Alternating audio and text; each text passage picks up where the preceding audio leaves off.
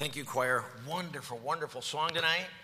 Can I say, I, I, I think the singing was good on Sunday night. I think the singing was good on Monday night. But I think the singing was exceptionally good tonight. Is that, any, anybody agree with that? Any witnesses? Maybe, maybe not. Maybe you're like, where's this guy coming from? About the same place I'll be headed to in a couple hours, I guess. So, uh, uh-oh. They just cut me off. Uh-oh. Okay. I'll try to be nice the rest of the night, I promise. Let me uh, make a few comments just before I begin tonight. Uh, Fairhaven Baptist Church, thank you for being here this week and on Sunday night and Monday morning, Monday night, Tuesday morning, and now tonight. And uh, thank you so much. And I'm going to apologize one more time. I uh, was not the scheduled speaker. Brother Jerry Ross was, and uh, I knew I had bigger shoes to fill than, than I could possibly fill.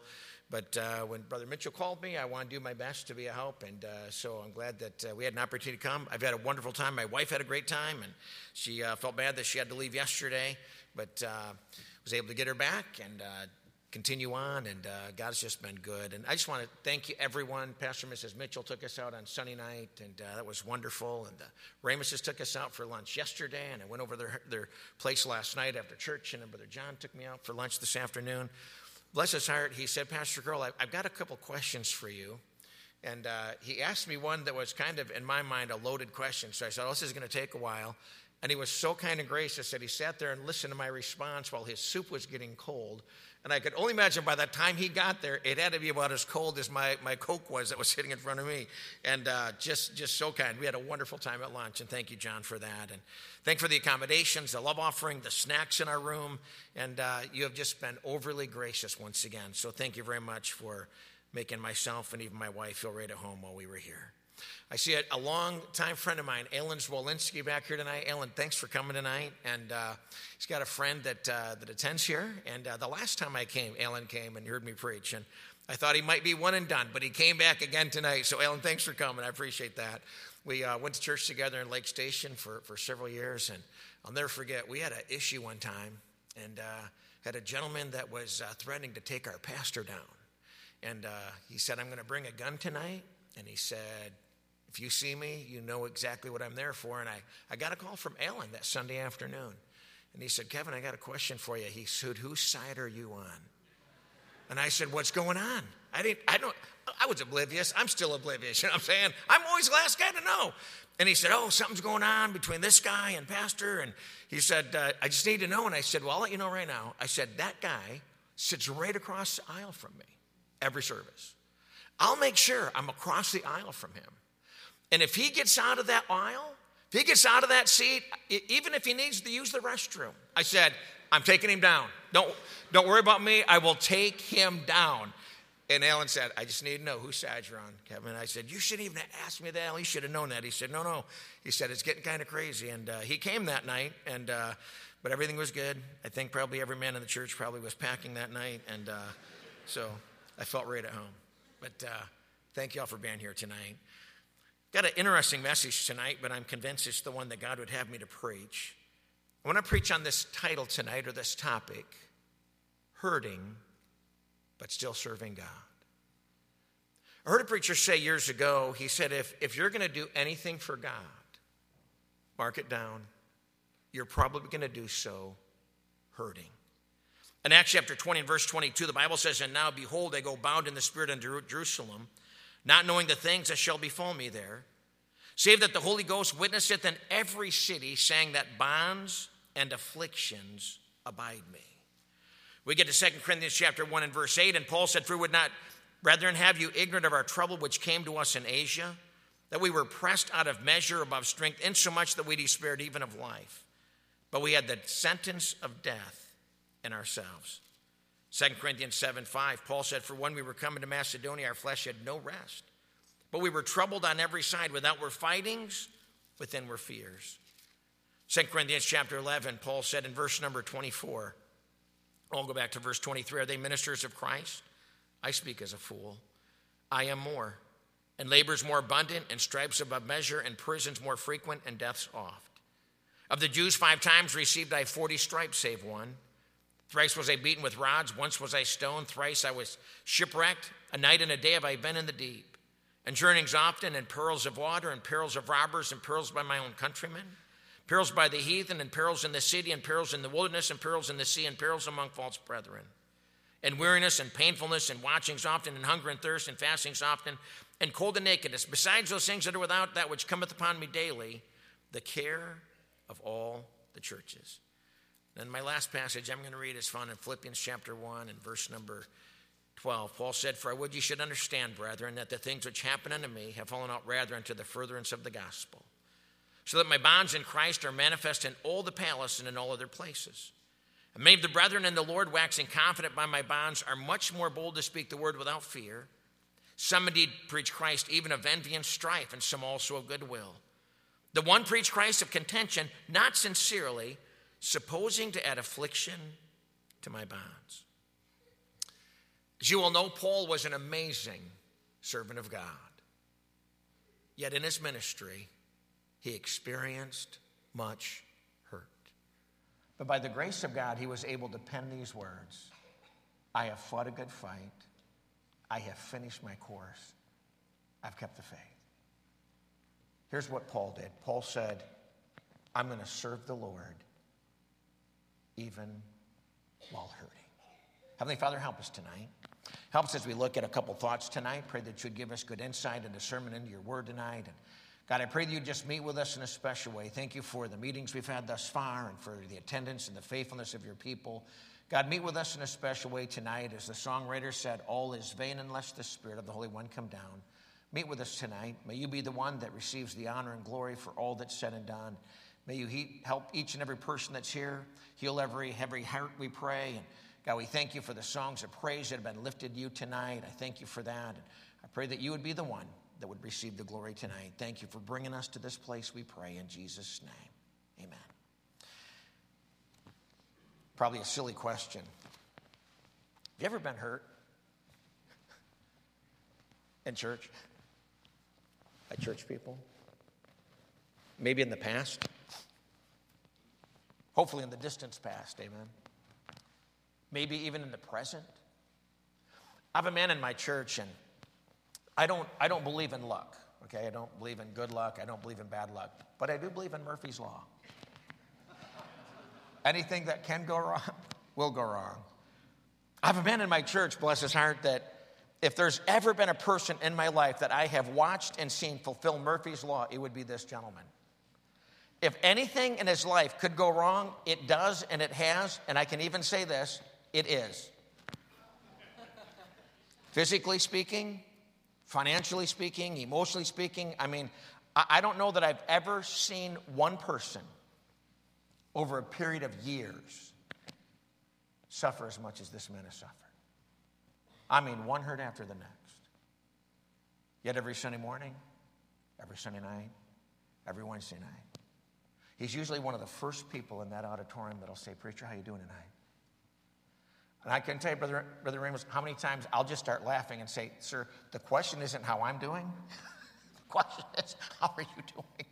He said, no, no, stop turning it towards me. You always do that. This is not about me, Pastor. This is about you. I said, look, I'm doing fine. So how are you doing?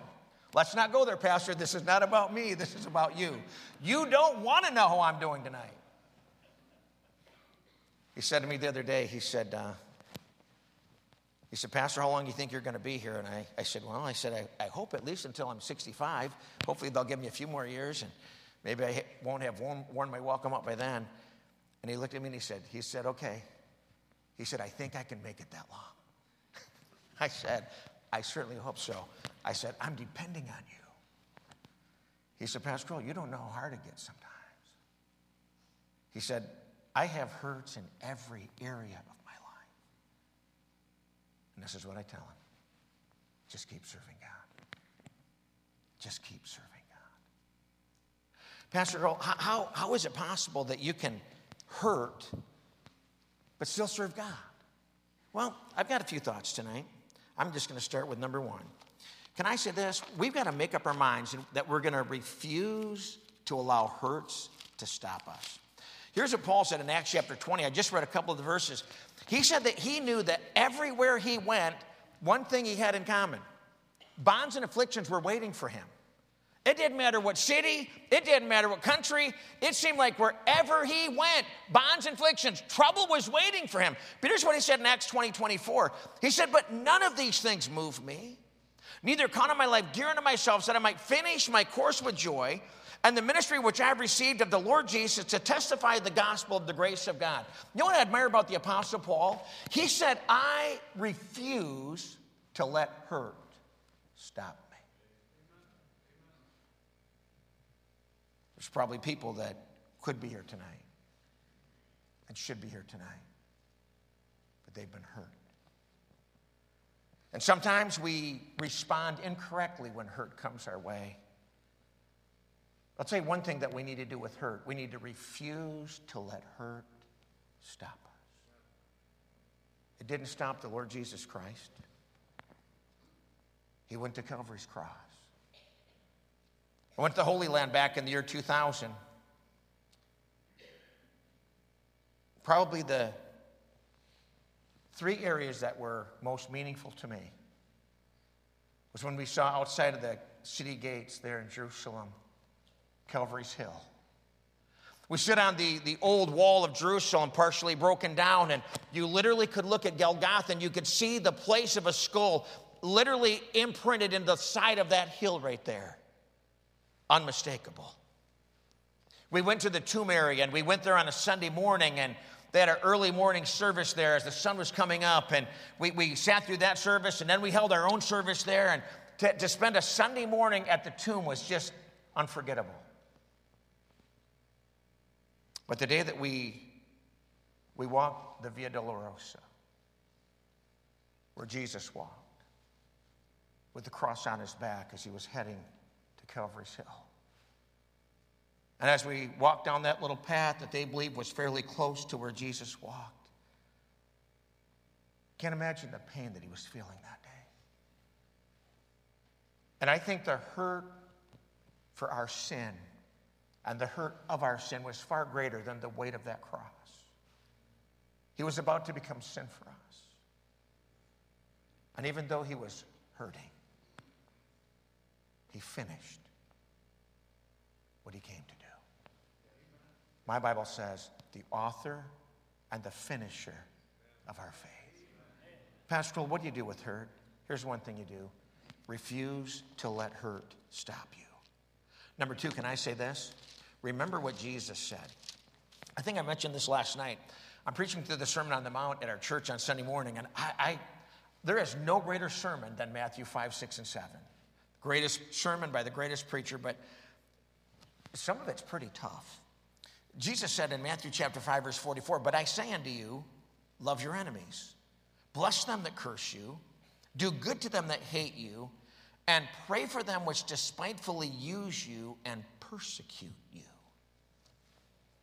Pastor, what do you, what do you, what do, you do when, when people hurt you? Well, let's just do this. Let's remember what Jesus said. He said, love your enemies. Uh, on Wednesday night, I'm preaching through the book of Psalms, and, and I've read through the book of Psalms many, many times, but I have never realized since I've been preaching through the book of Psalms how many times David or the, the, the writer of the book of Psalms mentioned how many enemies he had. How many adversaries he's had. It, in some cases, it's just over and over. It, it's almost like a broken record. And yet Jesus said we're to love our enemies. I mean, I can, I can love people that reciprocate love. I can love people that love me. He didn't say to love people that are unlovable. He said to love people that you would consider an enemy. Then he said, bless them that curse you. I mean, we kind of like to get even with people. You know, we like to even the score a little bit. Jesus said, oh, no, no, no. He said, you're to bless them that curse you. Then he said, we're to do good to them that hate us. I knew a pastor that uh, used to travel out of town quite a bit and preach. And he said that when he knew he had an enemy, he would find something and he would try to find people that could kind of give him an idea what things this man really liked. And when he was on one of his travels to a distant city in a different state, he would mail this, this, this enemy of his some packages. with things that he knew he were, were near and dear, things that he wanted, and he didn't put a return address on it. He had no way to track it down, and he said, I have literally sent packages all over this country, and I haven't gotten one single thank you note. So I didn't put my name on it. He said, I was just trying to do good to those that hated me. But then the Bible says this, and pray for them which despitefully use you and persecute you. I was a youth pastor over in Lake Station, Indiana, years ago, and I was just a layman. I didn't get paid. I wasn't on staff. I was just, my wife taught in the Christian school, and so I was working, selling insurance, and I was just the, the, the, the lay youth pastor. And I, I don't know why, but I had a couple of youth workers. In fact, one of my youth worker couples was Kenny and Cindy Vogland. Anybody remember Kenny and Cindy Vogland? They were, I, uh, came with him one day. We were walking through the hallways here, and uh, you, he was kind of like, either you loved him or you just didn't. It all depended on what side you fell on. We were walking down the hallway one day, and he said to me, he said, Kevin, don't pay attention to what anybody says to me. He said, some people like me, some people don't. My brother fired me. He said, I guess I wasn't a very good custodian. So he said, some people just won't ever forget that. So he said, whatever they say to me, we're just walking to my brother's office, so don't let it, even let it bother you. And, and, and we came through there, and everybody said, oh, Kenny, oh, Kenny, good to see you, good to see you. And I said, we got to, to, to your dad's office, and I said, everybody was nice to you. He said, that's because I was with you. I said, they don't even know me. They have no idea who I am. And uh, anyways, I had another couple that worked with me. And I don't know why, but this individual went to my pastor on two different occasions and tried to get me in trouble. I think he tried to get me to, to lose my position. And my pastor did the worst thing he could have done. He not only told me the issue, he told me who brought the issue to him. Why did he do that? Just tell me, don't, don't put a face and a name with it. That's worse. So he said, here's the issue, Kevin. And he said, this is so-and-so. He brought it to me. He said, I just want to hear your side of the story. And I told my side of the story. And he said, okay, we're good. Okay, praise the Lord. A couple months later, I'm back in his office again. He said, hey, Kevin, another issue came up. And I said, same guy? Yeah, same guy. Here's the issue, different issue. And uh, I, I explained the situation to him. And he said, okay, we're good. No, no, no, you're good. Not me. This is two times in a row. What's going on? My pastor's wife came to me after that service. She said, Kevin, she said, I hear you're having an issue with somebody in the church. How'd you hear? Oh, the pastor told you. She said, I think I can help you. And I said, what's that? She said, here's what you need to do. You need to pray for him. Do you have chapter and verse on that one? She said, I do. How about Matthew five forty-four? Don't go there. That, that doesn't count. That, that I, I'm, I'm looking for the exclusion on that one. That one does not apply to me. She said, oh, no, it does. It does. And she said, here's what's going to happen. She said, when you begin to pray that way, here's what's going to happen. She said, God's going to change the way you feel towards him. I said, okay, I'm going to put it to the test. I did. I started praying for him by name. I didn't pray for God to judge him. I didn't pray for God to give him an incurable disease. I didn't do that. I started praying for him. And you'll never guess what happened. My heart started to change. And this is all about the time that my dad's cancer was getting worse, and my dad passed away, and we were making the decision whether we should move to Michigan or not. And, and, and this guy came to me right at that same time, and, and he said, Kevin, is there any way that we could go out to lunch before you go to Michigan? And I said, absolutely. So uh, we went to lunch in Maryville and uh, had, a, had a good time at lunch, and, and, and I made sure that I paid for the meal. I didn't want to give him one more thing. I'm saying I didn't, I didn't want to give him any more ammunition, apparently what I already gave him. And so we went to lunch. And he looked at me and he said, I, I just need one thing. I just need your forgiveness. He said, I went to Pastor Beath on two occasions. I don't know if you knew that or not. Well, let's not go there, but yes, I did. Actually, I did. But I said, it's okay. It's okay. And I said, I've already forgiven you. When I started praying for you, I, I said, God, help me to forgive him. And this is how only God can work. Four or five years ago, he had been teaching in a Christian school, and, and, and they were leaving that ministry. We had a need for a Christian school teacher. And I called him, And I said, hey, I said, uh, you recognize the voice? And he said, yeah, I do. He said, that's you, isn't it, Kevin? Oh, no, Pastor Kroll, Pastor Kroll. And uh, I said, yeah, it's me. And he said, can I help you? And I said, I hope so. I said, I'm looking for a Christian school teacher. And I said, I've been praying for the last couple weeks. And I said, you're the only person that God's brought on my mind.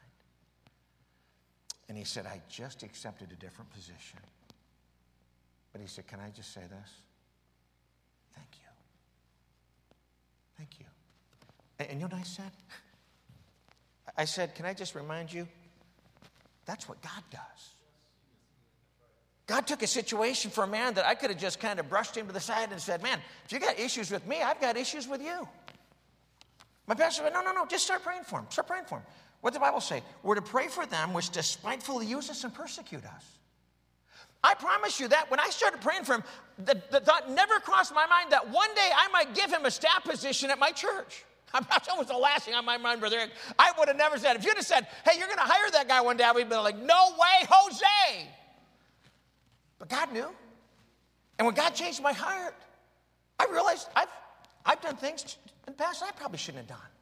Things that I would like people to forgive me for. You know what happens when you're hurting? Refuse to let it stop you. Remember what Jesus said. Number three, can I say this? Learn to rely on God's strength. You know what Paul said? He said, therefore I take pleasure in infirmities and reproaches and necessities and persecutions and distresses and distresses for Christ's sake. For when I am weak, then am I strong. Can I say this? Rely on God's strength. Paul said, therefore I take pleasure in infirmities. Anybody remember Doctor R B Ouellette? Does that name ring a bell?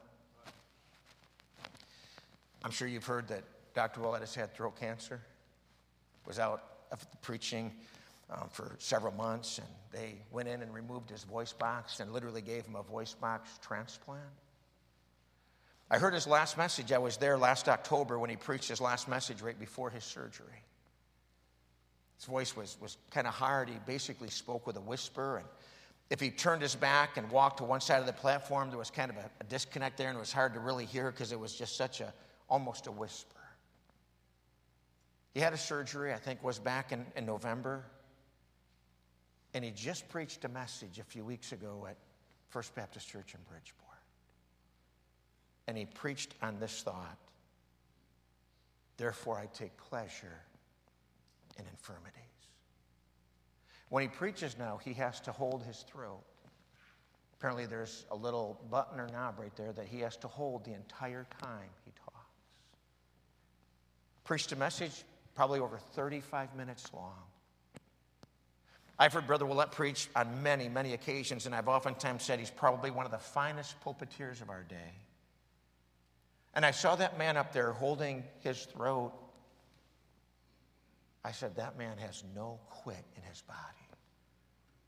Do you know how easy it would be to say, God, okay, I, I've done everything I can do. We, we went the doctor's route, and we, we, we did the chemo, we did the radiation, and they're having to do a voice box transplant. I, I think maybe you're telling me it's just time to go into retirement. Not him.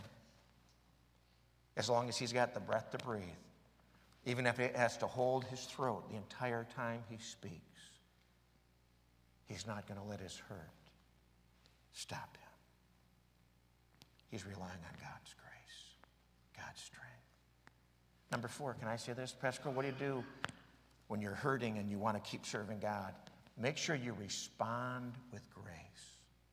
We've talked about our words this week, and can I say this? Our words are so important. When the Bible says death and life are in the power of the tongue, that is so true. And, and Paul put it this way in Colossians four six. He said, let your speech be always with grace. And I love the next phrase, seasoned with salt. Now, I'm kind of, I've kind of crossed that threshold, and, and salt's not good for you. So I just try to season everything with pepper. You know what I'm saying? It's just, I'm I'm the pepper kind of guy now. And so if I'm sitting there and, you know, I, I'll, I'll leave the salt shaker alone and I'll just put pepper on everything because my wife's going to, you know, say, push the salt shaker aside. But uh, I worked at McDonald's for two and a half years, worked there in high school, worked there in college. And, man, there is nothing like McDonald's fries coated with salt. I mean, two old beef patties, special sauce, lettuce, cheese, pickles on a sesame seed bun. Big Macs are okay, too. I'm not, I'm not downgrading them. But there's just something about McDonald's fries. But if you ever go through drive-thru and there's not enough salt on them, they just don't taste right. They, they've got to be coated with salt. God said, that's who our words need to be. Our words should be so salty that people say, boy, that sounded good. I was talking with a guy one time, and he was reprimanding me. But he said it in such a nice way, I couldn't tell for probably five minutes if he was rebuking me or if he was actually commending me. I couldn't tell. And I said, that's how you rebuke somebody, where they can't even tell the difference. Can I say this? May we respond with grace. Boy, sometimes if we're not careful, the first thing that comes to mind, that's not the spirit, that's the flesh. We better make sure we respond with grace. Pastor Cole, how is it possible to hurt and keep serving God? Number five, can I say this? Reflect more on what God has done for you than what others have done to you. You know, sometimes we, we, we keep score, and sometimes if we're not careful, we will spend more time, we'll focus more time and attention on what people have said about us and done to us rather than on what God has done for us. Colossians three, or I'm sorry, um, Lamentations three twenty-two says, it is of the Lord's mercies that we are not consumed, because his compassions fail not. They are new every morning. Great is thy faithfulness. Do you know the best thing about tomorrow morning might very well be that when you get up first thing in the morning, God's mercies are brand new for you. And when you get up on Thursday, his mercies are brand new. You don't have to rely on yesterday's mercies. He's going to give them to you brand new every day. His faithfulness is great. You say, Pastor Crowell, I have been hurt so many times over and over and over again. I feel like I'm the whipping boy of Fairhaven Baptist Church. Can I encourage you? Reflect more on what God has done for you than what others have done to you. Number six, can I say this? Resist the urge to quit. David said this in Psalms chapter twelve and verse one. He said, help, Lord, for the godly man ceaseth, for the faithful fail from among the children of men. When uh, Tammy and I went to the ministry, I uh, was at Lake Station, and I'll never forget when my, my dad was, was getting close to the point of dying, my, my prayer was that God would heal my dad. I was just convinced he was going to heal him, and he did. He just chose to do it in heaven rather than here. So I said, I'm not praying about my future until I know what's going on with my dad's future. So when my dad passed away, I told Tammy, I said, I'm going to start praying about potentially going to Fairhaven Baptist Church. But I said, I want you to pray about it too. Because I said, if both of us don't feel that's what God wants, then we're going to stay here. I said, this is a huge step for both of us. If I take you out of, out of your, your teaching position, we move, we kind of burn this bridge. It's not like we can come back, and it's just not going to be the same. So it, it, it's a one-time decision. So we either make the decision or we don't. So I said, let's take as much time as we need. We prayed for two weeks, and I didn't have any clarity. She didn't have any clarity. And uh, we hadn't even discussed it. We were praying separately. Two more weeks went by. We've been praying for four weeks, and Uh, I was in a Sunday morning. I, I was doing my Sunday school class with the teens, and my, my wife came into the Sunday school class, and Tammy never came into my Sunday school class. She had her own Sunday school class, and she came down the hallway, and your uncle again, this is Mister Kenny Knight, said, here comes Missus Pastor. Here she comes, Missus Pastor's wife. And she looked at Kenny and said, if that's what God wants me to be, that's what I'm willing to be. I taught my class, went our way, went home that afternoon, and I, I said, Tammy, I said, uh, you made a comment to Kenny today. And she said, yeah. She said, just as I was praying this weekend, she said, I felt like God said we need to go. I said, well, that's what we need to do. So we made a pact with each other that we wouldn't quit unless we both wanted to resign on the same day. You know what I'm saying?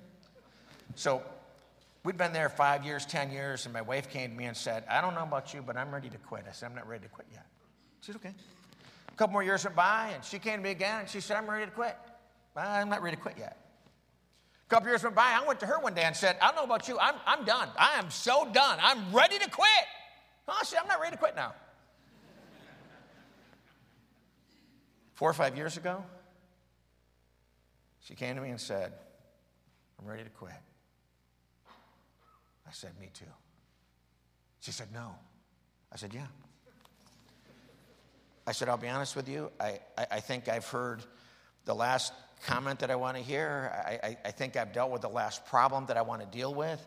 I said, you know, we, we, we've been here for twenty plus years. And I said, maybe it's just time to hand it over to somebody else. She said, you're serious. I said, I'm dead serious. I said, I've been hurting for a while. Other people have left ministries. I'd looked in the Sword of the Lord, and there were a couple pastoral opportunities in the Sword of the Lord. In fact, somebody sent me one one day, and there were four hundred pastoral opportunities, four hundred churches looking for pastors. I said, well, God, I, I can certainly find one out of four hundred. And Tammy said, uh, should we write the letter? I said, sure, let's write it up. She said, should we sign the letter? I said, well, let's do one thing before we sign it. Let's ask God what we should do. She said, well, what if he changes our mind? Then we stay. You'll not believe this. He changed our mind. I didn't get probably thirty seconds into my prayer, and I knew it wasn't God's will. It was my will. And David said, help, Lord, for the godly man ceaseth, for the faithful fail from among the children of men. David had watched godly men quit. David had watched faithful men fail. And I believe it was ripping David's heart out. And he said, God, he said, we need help. We need help from heaven. He said, the godly men, the faithful men, they're falling by the wayside. God, we need help. Number seven, when you're hurting, remind yourself who the real enemy is. See, the devil wants you to think that it's the person you're going to church with or the person that you used to go to church with.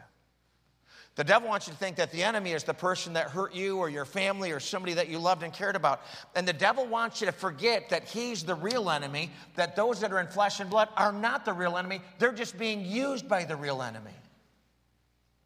Man, I've had some people, I've had some pickles in my church over the years, Brother Ramus, and I've said to myself, that's the enemy. And God said, what are you talking about? They're not the enemy. They're just being used by the enemy.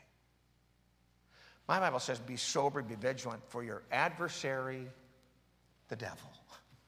That's the real enemy. That's the one who doesn't want unity in a church. That's the one who doesn't want harmony in a church. That's the one who doesn't want marriages to be successful and families to be godly. He's the real enemy. It, we're sometimes so short-sighted that we think that it's the person, we think it's the flesh and blood, we think it's the person that mentioned those comments and made those statements and, and caused that hurt, but they're not the real enemy. They're just being used by the real enemy. Number eight, can I say this? Refuse to let decisions that other people made destroy your life. Preached on Abram on Sunday night, and when Abram watched Lot make a wrong, foolish decision and pitch his tent towards Sodom, I'm convinced that Abram understood and he knew that Lot made a wrong decision. He made a foolish, carnal decision. He was far more concerned about his cattle than he was his own kids. And I think, I think Abram looked at that and said, what a foolish decision. And while Lot was pitching his tent, Abram was building an altar. While Lot was looking at the, the well-watered plains of Jordan, just like it was in Egypt, and when Lot said, oh, this is a great place, and maybe I can trade with the people in Sodom and Gomorrah, and maybe I can make gain, and maybe I can just increase my flocks and my herds, and what a great place to live. Abram knew, hey, he is destroying his life, but I'm not going to destroy mine just because he destroyed his. Fairhaven Baptist Church, can I say this? If for whatever reason you ever leave this ministry, make sure you do so only because God's instructed you to do so. I've watched more families leave a church disgruntled, and in almost every case, they take a family or two with them. And when they do, I think God takes notice of that. And I think one day they're going to give an account for that. Had a man that left my church, and he started a church about thirty minutes down the road. And he said, preacher, what do you think about me starting a church down the road? And I said, I don't think God sent it. took three of our families, and I told them, I said, I think families from our church are going to go your way. And I said, I'm not so sure that it's going to last that long. And I said, I think you're doing it for all the wrong reasons. And I said, I'm not, I'm not mad at you, and I'm not, I'm not preaching against you, but I said, I, I just think that your, your motives are in the wrong place. Took three families, pastored the church, started it, probably had it going for a year and a half to two years, and just, just shut it down. I went to visit those three families because I knew they now were in the process of looking for a church. Two of them made it very clear that they weren't coming back. And the one family was just kind of weighing in the balances, and they just said, Pastor Crowell, we feel like we kind of burnt that bridge when we left. And, and I said, look, I said, I don't hold that against you. Our church doesn't hold it against you. And I said, if I could just ask you, just come back one service, just one service. I talked with the wife, I talked with the husband, and, and the husband looked at me and he said, Pastor Crowell, I promise in the next four weeks, we'll give you one service. I started begging God and begging God and said, God, let them know when they came and when they come that this is where they belong. I pulled in the parking lot about the same time they did. I watched them as they got out of their car. And they probably weren't twenty feet from their vehicle, and one of the ladies in the church saw his wife and called her name. And I saw two ladies hugging in the parking lot. No sooner did, did they finish their little session, and another lady caught her, and they were hugging, and I watched hug after hug after hug after hug before they even made it to the front door. I got into the lobby, and I, they were standing there, and the husband was there, and I called him by name, and I said, man, you don't know how good it is to see you here. And he said, Pastor Crowell, I just want to say one thing. We're home. We're home. We never should have left. But he said, Pastor Crowell, we're home. And he, and he pointed to his wife, and he said, I wasn't prepared for this. I didn't think we'd get hugs this morning. I thought we would have gotten shunned this morning. In my heart, I was convinced. We, we, we left, and we went in a, a different direction. And he said, I was convinced when we came this morning that we wouldn't be welcomed, that, oh, sure, they're not going to throw stones at us and call us names. But he said, I never expected this. And I told him, I did. I did. We're not mad at you. We love you. I said, you know how many times I prayed for you and your family? How many times we, we, we counseled together, we shared things together. I said, I didn't just throw that out the window because you went in a different direction. But I said, you got to remember this. I can't let your wrong decision destroy me. But if you can come back, I'll be the first one to say, welcome home. Number nine, John Bishop taught me this. He said, realize that hurting people hurt people. You know what I found when I, I look at people that, that have caused hurt and caused issues in our church? When I, when I look and I kind of boil that situation down, here's what I run into. Hurting people hurt people. A preacher that I knew, his, his father had a Chihuahua. And uh, Daniel knows much about Chihuahuas. His grandmother, I think she's done raising them now, but uh, at, for, for years and years, they had at least thirty Chihuahuas in their house at any given time. When the Wagner family would come to our church, and uh, every time Brother Mark comes to our, come to our church and visit the family, I, I always say, hey, can you preach for me on Sunday? Can you preach for me on Wednesday? And I'm always asking him to preach, and, and he'll say, okay, I'll preach for under one condition. Can we stay in your prophet's chamber? And I said, absolutely. I said, come on, Mark, just put, put the wall down and accept the dogs. Love them like your mom does. And he said, never, ever, ever, ever. Where was I going with that? Oh, yes. I'm there. I'm there. Hurting people hurt people. So a past friend of mine, his dad owned a Chihuahua. The Chihuahua went everywhere with him. You ever seen those people? They go everywhere with their dogs. My mom had dogs like that, and uh, she doesn't anymore, but she did. She has one now, but it stays at home. But uh, this man's dog traveled with him everywhere. Went to the store, the dog went with him. Went to church, the dog would stay with him. I've got a guy in my church that's got a Labrador retriever that comes to church with him, and it sits in his front seat when he's in the service, you know. And he has to go out, you know, before right before the preaching and give him a little dog treat and check on him. And um, some people are just that attached to their animals. I, I had one, and uh, Lord took him home, and, and we said we can't replace that. We just can't live that life again.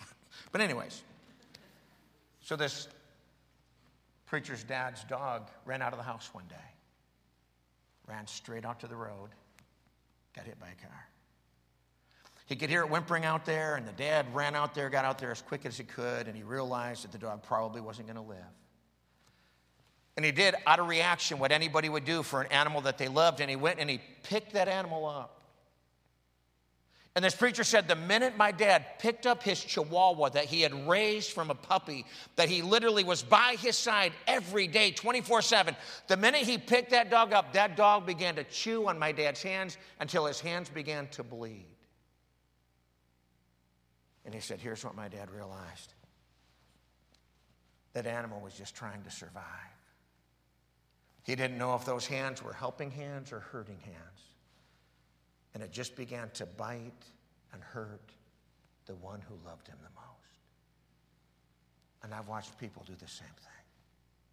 Number ten, and I'm done.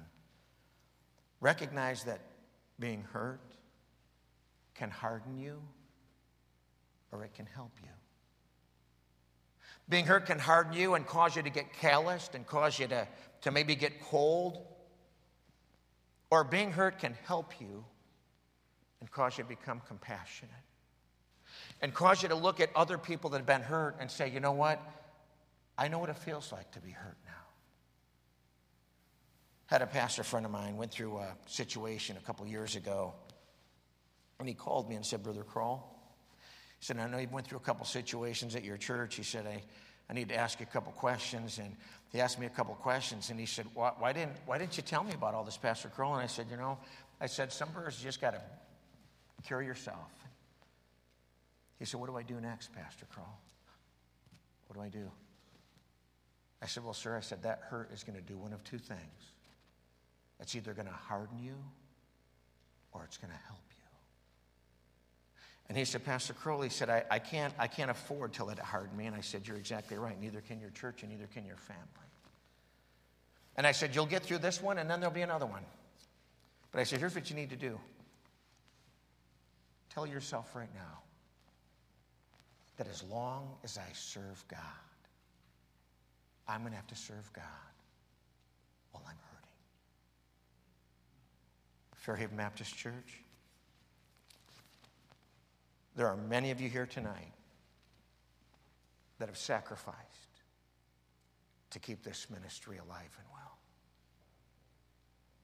There's some of you that haven't just sacrificed recently, you've sacrificed for years, maybe even decades.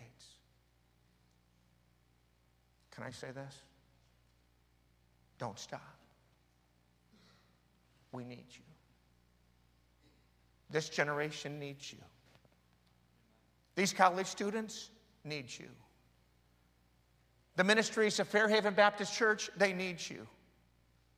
You say, Pastor Kroll, I, I, I've been at it for a long time, and it, you know, it just hurts sometimes. I understand it does hurt. Can I ask you tonight to look at the big picture tonight? The picture is bigger than what you see here. I asked Brother Ramus a couple weeks ago, I said, could you give me a list of all the college graduates? Fairhaven Baptist College.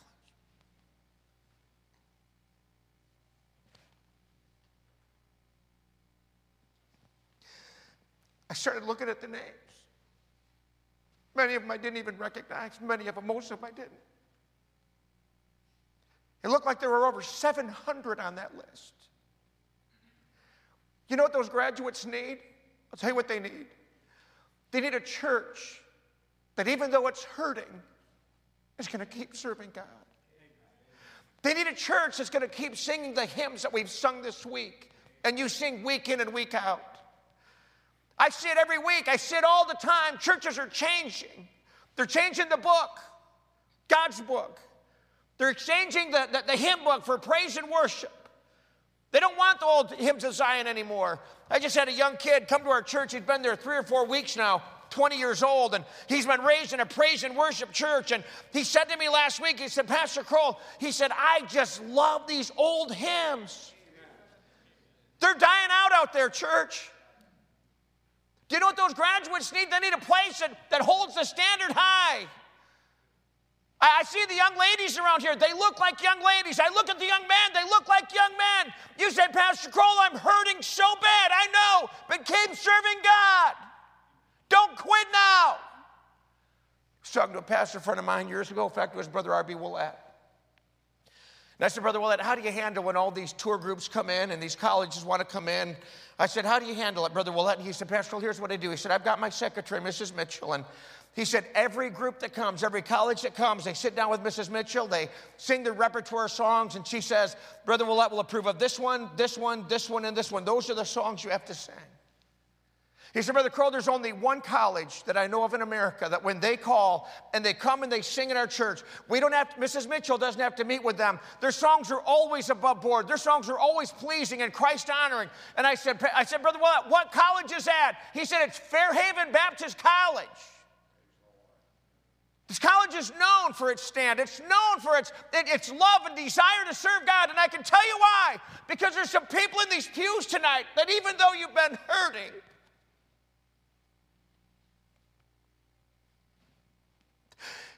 you're still serving God. I've got three young men in my, my church right now. They're planning on coming to Fairhaven Baptist College this fall. They need you. They need you. You say, Pastor Carl, I don't know if I can take it much more. I've seen people come and go. I've seen staff members come and go. I've seen college students come and go. Pastor Carl, I just don't know if I can take it anymore.